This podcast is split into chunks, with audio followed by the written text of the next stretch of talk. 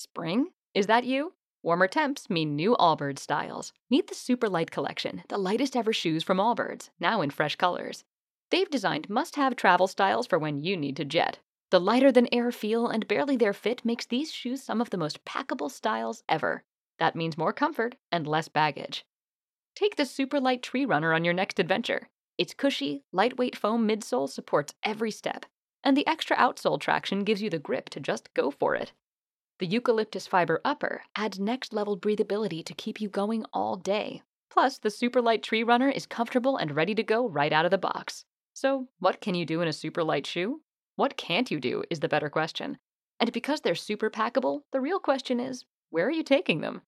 Experience how Allbirds redefines comfort. Visit allbirds.com and use code SUPER24 for a free pair of socks with a purchase of $48 or more. That's A L L B I R D S dot com, code SUPER24. Hi, it's Brendan O'Neill here. The Spiked podcast will get underway in just a second. But before that, I want to say a huge thank you to those who have signed up to become regular donors to Spiked since we did a call out on the Spiked podcast and my podcast last week. Spiked has no paywall or subscriber model. To continue doing what we do, we rely on donations from our supporters, especially those who give money every month. So if you enjoy our work, please do consider becoming a regular donor. One-off donations are brilliant and always greatly appreciated, but it is by building up our bank of regular supporters that we can really plan for the future and for bigger and better things. Just £5 a month can have a huge impact. So to those who already give, thank you. And if you don't, but you would like to start supporting us, just go to spiked-online.com and hit the big red donate button to sign up. That's spiked-online.com and the big red donate button. Thank you. And now on with the show. Hello and welcome to the Spiked podcast. I'm Fraser Myers. Uh, Ella Whelan is away this week, but joining us instead is Spike's editor Brendan O'Neill. Hello. And as ever, we also have Spike's deputy editor Tom Slater. Hi. Coming up on the show, we'll discuss impeachment, Davos, and Laurence Fox. President Trump is accused of coercing a foreign leader into interfering in our elections. I had a very innocent conversation with a very fine gentleman. Are we here because of a phone call? Or are we here because since the president was sworn into office, there was a desire to see him removed? The president is engaged in this cover up because he is guilty. The Senate trial of Donald Trump began this week. Trump was impeached by the House at the end of last year. He's accused of seeking the help of the Ukrainian government for his re election campaign and of obstructing Congress. The Senate will eventually decide whether to convict Trump of these charges and oust him from office. Freddy Gray, editor of The Spectator USA, is joining us down the line for this section of the podcast. Freddy, can you first tell us a bit about where we are in the proceedings and, and what you make of it so far? Well, after some delay, and ironically, the delay towards the end came from the Democratic side on impeachment because Nancy Pelosi, I think, was never really fully convinced that it was a good idea, but she sort of felt press ganged into doing it. So we now have a Senate trial beginning. And once again, I suppose you, if you want to call them the never Trumpers or, or the kind of the anti Trump uh, brigades of America, are relying on uh, a massive crook to damn Trump. So that's Lev Parnas, one of the associates of Trump's lawyer, Rudy Giuliani. And I think once again, it looks like the massive crook is going to turn out to be a liar and a fraud. And we've seen this over and over again in the last few years with all of the various Russiagate elements that always seem to be, there always seem to be some great kind of, you know, deus ex machina moment when the truth would be revealed and everyone would suddenly realize that Trump was this terrible villain and crook and far more sinister than he seemed. But unfortunately, you know, the people who were making these allegations themselves were pretty crooked as well. So I've said all along, and I'm, I'm, not the only one who said it, that impeachment helps Trump. Yeah. I think he even knows that it helps him. Mm. I mean, I think a very interesting element of this is Matt Drudge, who I'm sure uh, Spiked listeners will know. Matt Drudge is uh, the Drudge Report, which is the, the sort of go to right wing news feed for most of middle America. Has been very big on the impeachment story, which is very odd because most of Trump world are very anti the impeachment story. Mm. And Drudge is very close to uh, Jared Kushner. And I think the reason that he's pushing this story so much is that he knows it helps Trump in the polls because it totally vindicates the idea that Trump has always pushed, which is the swamp will do anything to destroy him because Mm. voters love Trump, but the elite doesn't. Yeah, that's a really good um, kind of summary of where we're at. Tom, what did you want to? It just sort of strikes me that two things in this can be true at the same time. You know, one of which is that what Trump did or is alleged to have done, um, which I don't think that many people are necessarily disputing. It's just the kind of seriousness of, of it, I guess, that is up for discussion at this point. That was clearly wrong. But then what is the proper way to judge him for it or to damn him for it? Um, and it seems to me that that should be at the ballot box and, and not on the floor of the Senate. Now, I'm not necessarily qualified to say the kind of constitutional arguments in all of this. I think it's fair to say that um, even though people like Alan Dershowitz have been dragged a lot in the kind of liberal media over the last couple of weeks, treated as a bit, bit of this kind of mad turncoat, the arguments that he and others are making as far as this just not simply rising to the level of high crimes and misdemeanors, and that this is not something that the framers had in mind in relation to impeachment, I think are fair ones.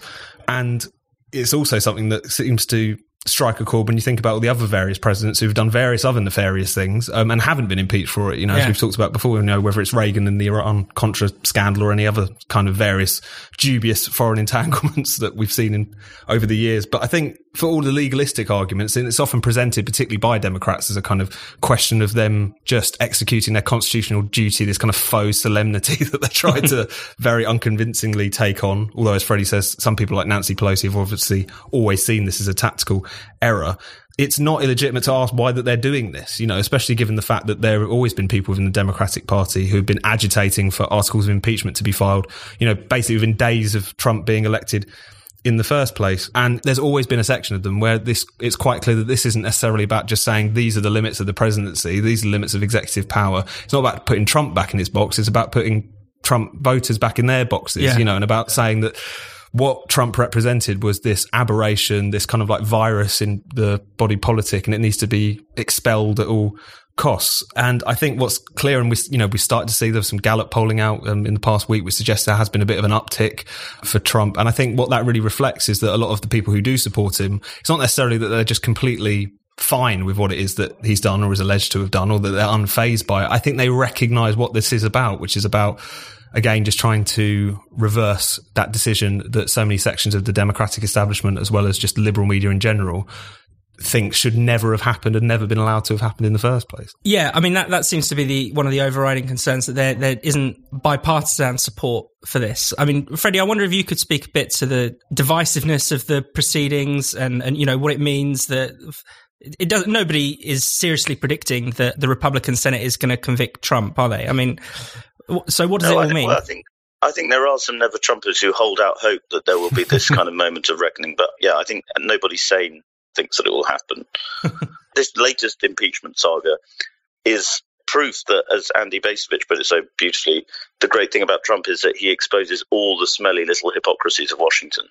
Mm. And this is particularly true if you look at with John Bolton. So John Bolton was Trump's national security advisor, very controversial figure, total sort of war pervert, um, and and he was he was loathed by you know the people that hate Trump while he was national security advisor and and feared for for good reason because he desperately wants to bomb Iran. But as soon as he quits the Trump administration or is, is pushed out of the Trump administration, fired in fact by Trump, Mm. there suddenly started to be this sort of these sort of sympathetic noises about him, and it all came from the fact that it, it, was thought that he's behind a lot of the Ukraine leaking that went on. So a lot of the leaking against Trump over Ukraine, Mm. and so now we have this uh, potential swap that's going to happen, which um, Dershowitz has been talking about, which is that Hunter Biden, Biden's son, will be put on trial, will be tried in exchange for Bolton being a witness in the trial as well. Mm. And the, the idea is that Bolton, again, there'll be this great moment when Bolton will say, Yes, I like Donald Trump, but what he did here was gravely corrupt and impeachable. Again, I don't think that's going to happen. But it is this sort of, it does expose the way in which absolute villains can suddenly become heroes in the eyes of the people that hate Trump, so long as they're willing to help them in the Get Trump campaign. Yeah, uh, Brendan. I really agree with Freddy's assessment. And Freddy did a very good piece for the Daily Mail last month about the way in which this whole the phony nature of this impeachment process could have a really detrimental impact on American democracy, which I think is really true. I think there's a beautiful irony to all of this, which is that Trump is often depicted by his detractors as this kind of wrecking ball through the American Republic, destroying all the institutions, destroying the nature of democracy itself. But that's far truer, I think, of the impeachment obsessives than it is of Trump himself. And I say that as someone who's not particularly a fan of Trump, but the way in which, I mean, there are, you know, there are two institutions that the people pushing the impeachment process are, are attacking. The first is impeachment itself, which is mm. Supposed to be reserved for the removal of a genuinely threatening president who's gone basically nuts and is committing all sorts of high crimes and misdemeanors. Trump does not rise to that level at all. So they're demeaning the whole process of impeachment, which is, you know, not necessarily a bad idea that you could have the power to remove a president who had gone insane. So they're demeaning that, but they're also, more importantly, they're demeaning the institution of democracy itself, the basis upon which the American Republic claims its legitimacy, which mm. is the, which is from the people, and it's so transparent. I think this is the thing that I find so depressing about this whole discussion. It's so transparent that what they are trying to do is override the voice of the people and and undercut the uh, 60 plus million people who voted for Trump, who they always thought were mistaken, who they always thought were hoodwinked and misled and, and stupid and racist and all those other uh, abusive terms that they throw at them.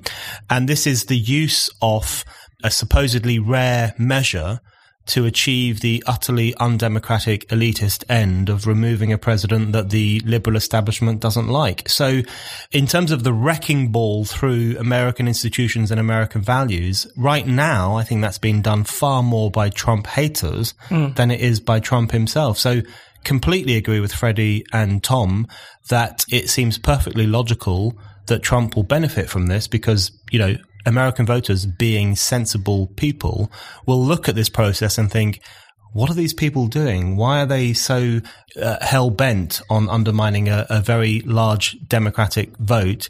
And why are they uh, using rare measures in such a cynical way? So I think it will benefit Trump enormously. And it could be the thing that seals his victory in 2020.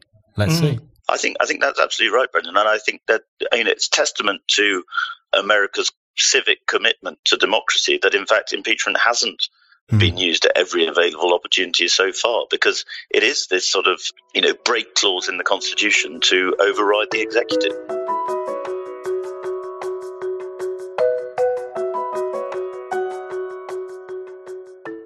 You're listening to the Spiked podcast. Spiked has no subscriptions and no paywalls. All of our content is free. We rely on the generosity of our listeners and readers to keep us going and growing. For those of you who already donate to Spiked, we can't thank you enough. It really means a lot to the team. If you haven't already, then why not consider giving Spiked a donation? You can make a one off payment or give monthly by going to spiked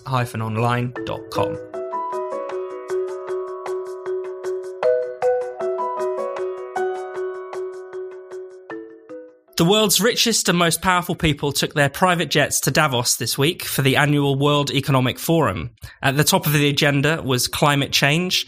Greta Thunberg was there to give the global elite a stern telling off for the second year in a row. Donald Trump provided a modicum of dissent by denouncing the prophets of doom and their predictions of the apocalypse. The 1% were also joined by Micah White, co-founder of Occupy Wall Street, the self-professed voice of the 99%, and a spokesperson for Extinction Rebellion was also there among other activists. Tom, have you had any thoughts on on Davos? Well, it was really striking how this year you see this big embrace of kind of green capitalism. Um, and I think it really backs up this point that we've made for some time, which is despite all this kind of posturing against big business, and there is still kind of in the heart of the capitalist elite a, a, really odd embrace of all this stuff. But I could talk about it more, but I'd just be ripping off the points that you made in your piece this week. So, what, you know, what was your take on it more importantly? Well, I, th- I think the key thing to understand about the capitalist system of the you know how how the global economy or the western you know powers, how their economies have run for the past 40 years is that it's actually been pretty dreadful. And there's been low productivity, you know, low growth, low wage growth. It is not delivering the goods. And the capitalist class have been aware of this for some time. They know that their position in society cannot simply be justified by pointing to, you know, increased living standards because change and improvements are so slow. I'd recommend re- actually reading Phil Mullan's book, Creative Destruction, where this, this really lays out the extent of the problem in a great deal of detail, you know, comparing the post war boom to the current period of, of, of stagnation or the long depression, as, as many people call it. And then you kind of have the environmental movement is picking up steam, especially among elites around the kind of same time as we have this kind of long depression setting in. So actually at the third ever Davos, the Club of Rome, which is a very influential think tank, contains all kinds of heads of state, former heads of state, economists, uh, high ranking civil servants. They're invited to give a speech on a report called The Limits to Growth. And that basically sets out that, you know, essentially economic growth is environmentally unsustainable, that we can't keep on growing the economy and increasing the world's wealth. And and what's interesting is I think that there is a really neat kind of convergence of interests here because if you th- if you think about what environmentalists are arguing, they are arguing that we need to you know lower our horizons. We should expect lower growth. We should expect to live um, within our means, so to speak, but you know on a planetary scale rather than a, on a monetary scale. And, and there is this convergence of interests where both are essentially, both environmentalists and the 1% are quite happy to say that things aren't going to get much better mm. and uh, people should make do with less. And, and that's kind of what I try to outline in, in, in my piece. So you, you weren't surprised by the, uh... I was absolutely not surprised because it's, you know, the, the interest in environmentalism has been going on for years and, and years, as, as I said, since the 1970s. Yeah. And, even in the past, you know, couple of years, you had Greta Thunberg appearing at, at the World Economic Forum this year and last year. Mm. Last year, you had um, David Attenborough there in conversation with Prince William. Prince Charles, who is a noted environmentalist, was there this year as well. It, it, it's interesting because, I mean, a lot of the time we've, when we've discussed a lot about the kind of connections between environmentalism and aristocracy and this um, sense of stewardship over the land, we've discussed a lot about the interests of politicians and technocrats in the climate issue and how, you know, it gives them a kind of means through which to manage the world over the heads of the people. But I think very few people, aside from Spiked, I would say, are, are really actually pointing out the capitalist interests mm. in promoting the yeah. ideas around climate change and environmentalism, because there is this view that somehow environmentalism is a cover for socialism. Yeah. That it's a, a left wing philosophy when I think nothing could be further from the truth. Donald Trump described them as, as radical socialists. And you yeah. think, well, look around the room at Davos. There aren't any socialists there. Yeah. I, I completely agree, which I, which is why I thought your piece on Spiked this week, Fraser, was so important, which was just to remind people that if anything, environmentalism is a cover for capitalism rather than mm. socialism because it allows the capitalist class to justify or apologize for their complete and often catastrophic failure to, you know, make good on their promise of yep. plenty and to make good on their promise of remaking the world in man's image and all those kind of early bourgeois ideals which have just fallen flat and particularly really from the 1970s onwards, which is the Club of Rome mm. moment when they kind of lose faith even in pursuing that project, never mind in the possibility of it becoming true. I think what's really important, I mean, the, the thing that strikes me about Davos is that it's so obviously a gathering of capitalists to moan about the destructive nature of mankind. And, mm. and it's not remotely surprising that their focus since really the 70s onwards has been on climate change and environmentalism and population growth and all those other issues because this really cuts to the heart of radical socialist politics more broadly. I mean, it's really worth remembering that Karl Marx wrote about Thomas Malthus. Mm. Uh, Marx wrote uh, many things about Thomas Malthus and his predictions of overpopulation, which Karl Marx described as a libel against the human race. But even better was um, Isaac Rubin, the Russian revolutionary, who wrote a fantastic piece in 1929 on the history of economic thought, which was a complete repudiation of the Malthusian view and really put forward what was then considered to be the radical left wing view, which is that it's wrong to naturalize poverty. Mm. And poverty has absolutely nothing to do with nature or the shrinking of nature's bounty or the disappearance of resources and stuff. It's entirely a social problem and therefore it is susceptible to social solutions. And Rubin, Isaac Rubin then ended up in Stalin's gulags and was killed in the purges of the 1930s, like many of those radicals were.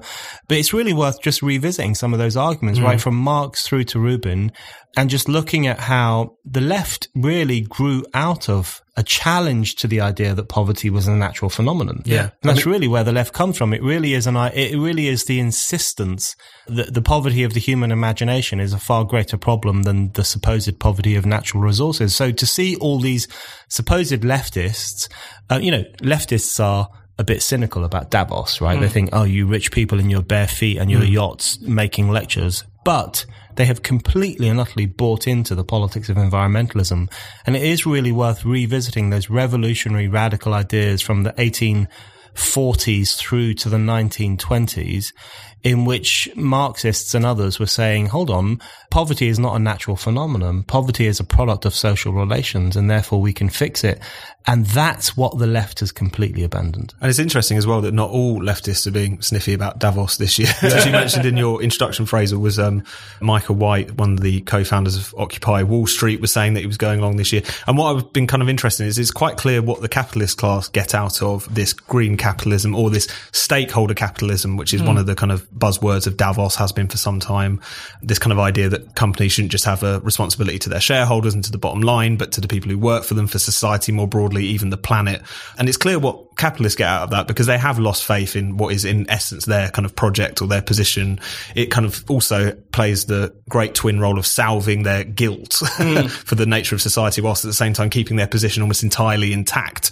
Um, what I find more interesting is what it is that um, draws supposed progressives or leftists if not just to Davos, but at least certainly to some of those um, values, which I think is really quite interesting. And you see it with the Micah White piece where he talks about and this is a direct quote, the revolutionary potential of Davos yeah. insofar as the kind of off the. if there is hope, it lies in the billionaires, as George Orwell did not say. Absolutely incredible. It's, I just think it's really fascinating, especially because of all the rhetoric around Occupy was the, the 1% versus 99%. Yeah. But what he's making so obviously clear is that he doesn't really believe, he might believe in the, um, poor situation of the 99%, but he doesn't really believe in their agency in any kind of meaningful sense. Um, and in the same way, some left wingers have been drawn towards, you know, transnational forms of government in order to try and basically make changes that they otherwise can't convince the public of, of um, mm. in the democratic forum. You're seeing a similar thing with the transnational corporate elite yeah. and a kind of a, an appeal to them. I think that's really quite interesting in that respect. Mm. Really reflects how they're as dislocated in some respects from ordinary people as, you know, the people spending 500 pounds a night minimum for a hotel room in, in Davos in order to go to all these things. I think what's important is this model of stakeholder capitalism or caring capitalism or capitalism with a conscience or whatever it is you want to call it is that it's really bad for politics. Yeah. Um, and the yeah. upshot of it is that it really empowers elites more than it does anything else. It doesn't take away any of their power. It mm. makes them the people who are doling out power. In a roundabout way, funnily enough, this is a point that Milton Friedman made. no radical Democrat he. And funnily enough, yeah. in about 1970, because there was already this discussion around social responsibility in corporations. And he made the point about it that it was bad not only for business, which is obviously something he was quite concerned about, but also that corporations wielding power um, in line with what small groups of activists want, which is kind of a quite good way to sum up Davos, just bypasses the political process. It's people trying to do, as he put it, via undemocratic means what they can't do via mm. democratic means. And I think the fact that even he recognised that, I think is actually quite significant. Now, obviously, he goes off on one and says it's all about socialism, that this is business buying into the ideas of socialism, which is obviously nonsense. But it's actually the precise opposite of that. The, the recognition on behalf of obviously capitalist elites, who we know would assume this, but also um, people within the cultural elites or the people within the activist set, that social change is impossible with the public. So you have to go about it by other means. And yeah. the, the consequence of that is that despite it might deliver certain policy outcomes you think are positive for whatever reason, um, it's only going to further disempower people and, and, empower the elite as a consequence of all of that. Well, that, that's exactly right. And, and obviously the other form of capitalism we've been enjoying commenting on has been woke capitalism. I, I, think what's interesting is that obviously people will just say, you know, some leftists will just say this is all greenwashing. Yeah, yeah, yeah. It's, it's a way to mm. launder the reputations of these horrible capitalists.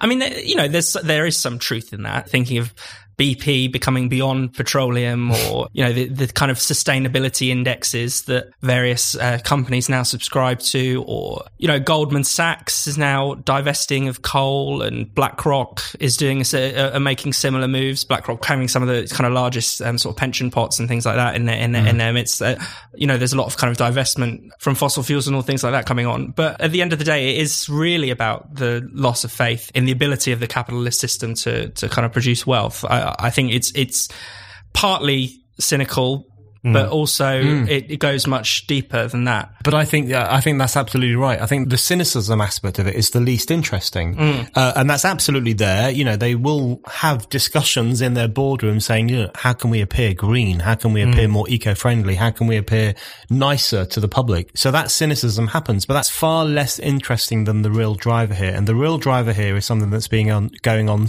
almost since the birth of capitalism itself, which is looking for an excuse for poverty mm. yeah. and looking for a way in which the failure of capitalism to develop in an even way and the failure of capitalism to develop uh, globally can be talked about without exposing the failures of capitalism itself. The thing that most frustrates me about the environmentalism issue over the past 5, 10, 15 years is this presumption that it's a left wing position. In my mind, it has absolutely nothing to do with being left wing. I mean, literally nothing. Red mm. and green should never be seen as far as I'm concerned.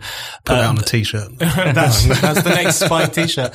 And I think that's a really important point to make because, you know, Spiked often talks about the fact that we consider ourselves to be from the left. We come from the left. We think that we have kind of pretty left wing views. And I think one of the good examples of that is the fact that we still adhere to the ideal of economic growth, human progress, actually expanding the human footprint rather yeah. than shrinking it, all to the aim of liberating humankind from poverty. And that was always the aim of these kind of uh, radical movements of the past. What's happened over the past few years is that you've had this simultaneous abandonment of principle. So on the capitalist bourgeois side, you've had the abandonment of the old goal of growth and mm. expansion and exploration. And on the left side, you've had the abandonment of the goal of putting pressure on the capitalist class to grow, have more stuff, have more production, have more consumption. And now what we're seeing and this year in Davos really sums it up, is the coming together of those two excuse making sections of society who now have this love in over the question of environmentalism. But I think for many, many people out there, it's a pretty transparent effort to disguise the failure of modern society to provide everyone with a kind of plentiful life. And the most the most transparent and problematic kind of aspect of that is you see the way that carbon dioxide is demonized. And I mentioned this in the piece. You know, countries that produce carbon dioxide are, are just richer countries. That's that's all it indicates. Whether you're talking on a global scale, you know, African countries produce less carbon than Western countries, and now environmentalists use this to say, "Oh, aren't African countries doing well?" yeah, and and and but yeah. even within the UK, you know, carbon emissions have been going down for the past thirty years or so. Mm. They've gone down around thirty eight percent. Something near half of that is down to deindustrialization and industry moving abroad. So, you know, the kind of environmental movement allows this what I think is objectively terrible news, the decline of certain regions, certain industries to be represented as, as this kind of moral good. Mm. I mean, it's quite shocking, really.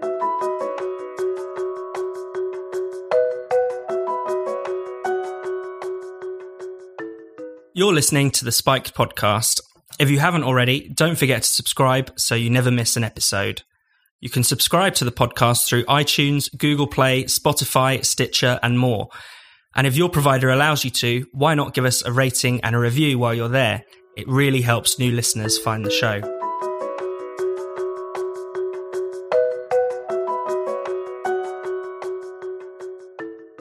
The actor Laurence Fox appeared on Question Time last Thursday and made some pretty moderate and sensible points about Meghan Markle, white privilege, and sanctimonious celebrities. Outrageous.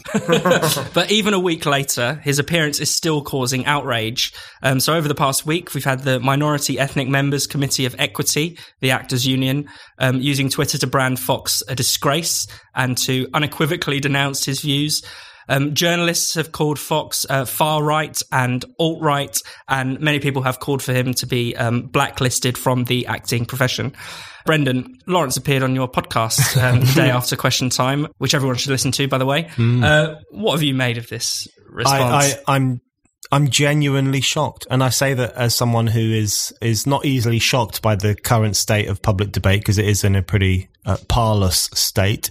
But even I am shocked by the response to Laurence Fox because, as you say, Fraser, he didn't say anything racist. He didn't say anything far right. He didn't say anything disgusting or outrageous. He said really sensible things, quite refreshing things. I'm sure loads of people watching Question Time will have been nodding along in agreement. But the response has been absolutely hysterical. I mean, Mm. it's been genuinely hysterical. in both senses of the word. It's been, it's just been yeah hysterical in, like in terms of meltdown and hilarious. But it's but the the equity thing, the attempt by the ethnic minority wing of equity to have him effectively blacklisted from film, so they were calling on the industry to denounce him.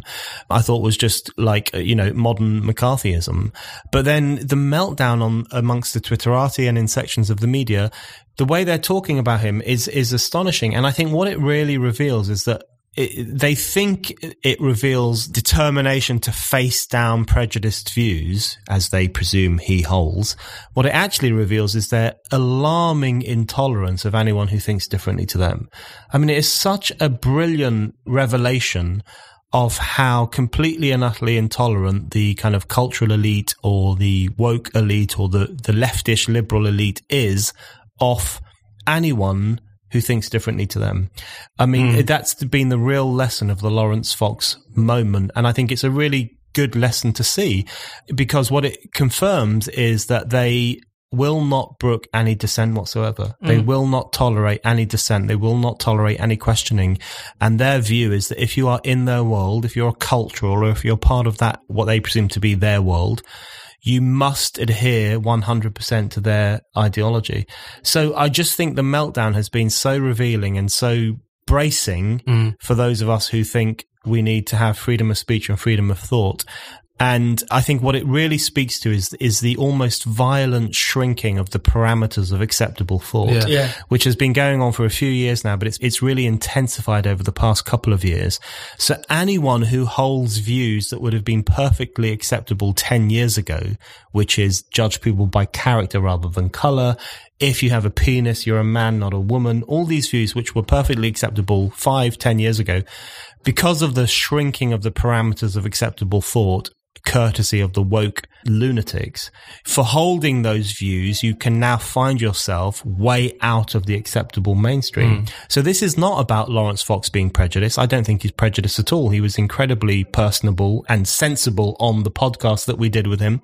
It's about the prejudice, intolerance, and censorious instincts of the kind of cultural elite. And that's the real problem in society right now. I thought it was really striking as well the fact that I, I kind of thought, you know, the last big crazy question time scandal we had was Nick Griffin going on in 2009. and there's an interesting kind of comparison point when you're talking about the mm. level of intolerance. So you've got a genuine, you know, extremist, fascist, bigot going on, naturally causes a fair bit of consternation. There's an argument about freedom of speech. I think, you know, Spiked and many others suggest that he should be put on just so that he could be ridiculed and whatever. Which is what happened. Which is exactly what happened. And as we all know, the BNP collapsed almost as a consequence of all of that because he was so ridiculous.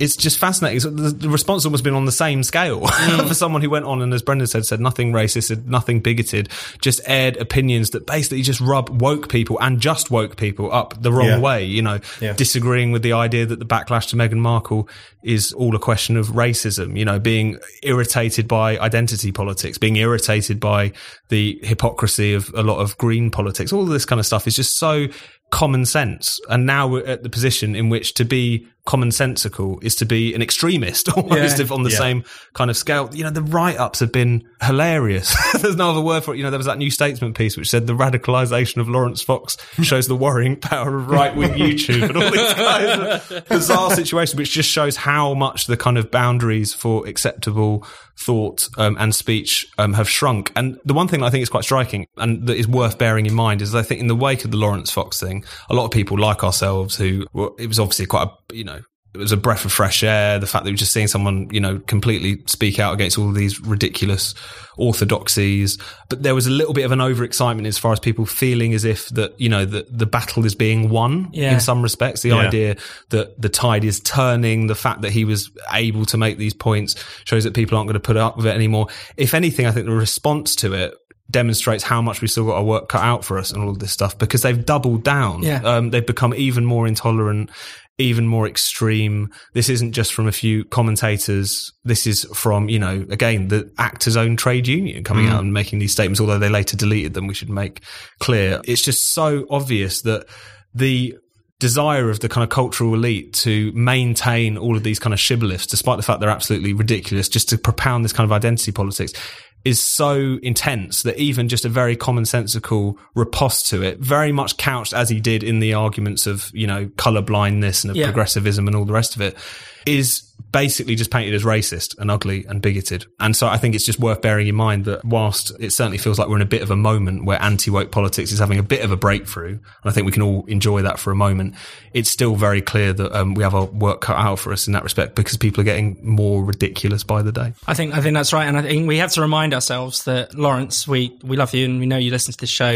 But Laurence is, is, This is one, where he's getting all of his nefarious ideas. Yeah, from. Where, where- yeah. but, why didn't they blame us for radicalising? I'm a bit upset. Yeah. No, but it's it, it's one person, not an Hmm. anti woke moment or movement or anything like that. And you know, which is interesting because you see that from both. You know, that kind of oversized reaction from both sides. Um, Yeah. My favorite headline was the dangerous rise of men who won't date woke women. Yeah.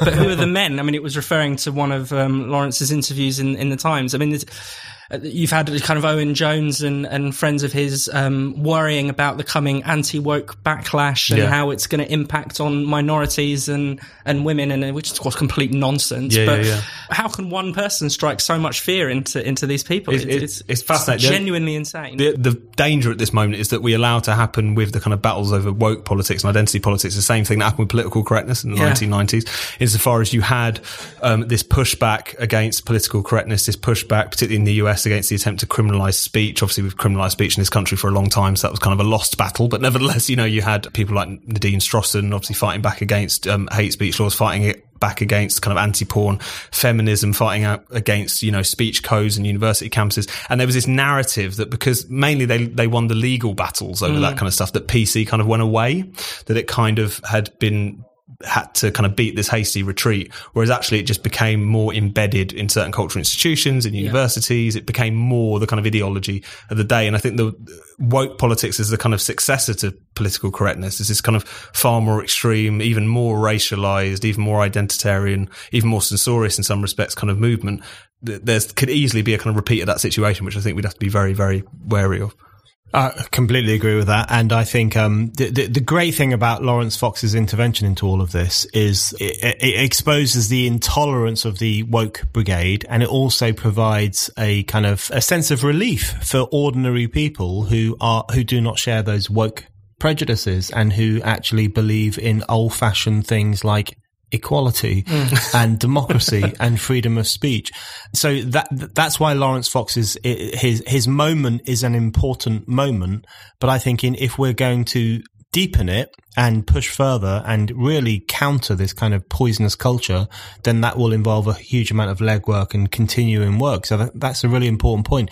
The key thing I would say is that it's just absolutely the, the one thing that it's so important to challenge is this idea that the woke lobby or the PC lobby or the kind of identitarian lobby is the friend of minority mm, groups. yeah. Completely and utterly untrue. The most untrue thing I can think of right now. They're the worst enemy that um, minority groups could ask for. They think things should be censored in order to protect minority groups from offense, which is racially paternalistic. They think that you need to change the rules of getting into university or getting into the workplace in order to make it easier for oppressed racial groups as compared to white people, as we've seen with the West Midlands Fire Service, which now has a, a, a recruitment test in which white people have to score 70 and black people have to score 60. That is racist against black people. Mm. And you see this again and again throughout the woke agenda, this reduction of minority groups to just these pathetic childlike figures who need the likes of Owen Jones and other woke people to, to protect them and look after them and, and pursue their interests. It's racial paternalism. And I think it's really important for those of us who believe in genuine equality and in humanism to absolutely confront that and to say that, you know, the Martin Luther King idea, which is the idea that Laurence Fox was promoting on Question Time, which is the judgment of people according to character rather than color, is actually still a really important ideal. And the woke ideal that has replaced that, which is that you must judge everything through a racial lens and you must pity racial groups and mm. treat them as victims, is actually just really repugnant. So we mustn't let the woke lobby assume the moral high ground because I, in my view, they are uh, just about the worst enemy that minority groups could have. And those of us who want to challenge that and have a genuinely humanist form of politics are far more on the side of equality than they are.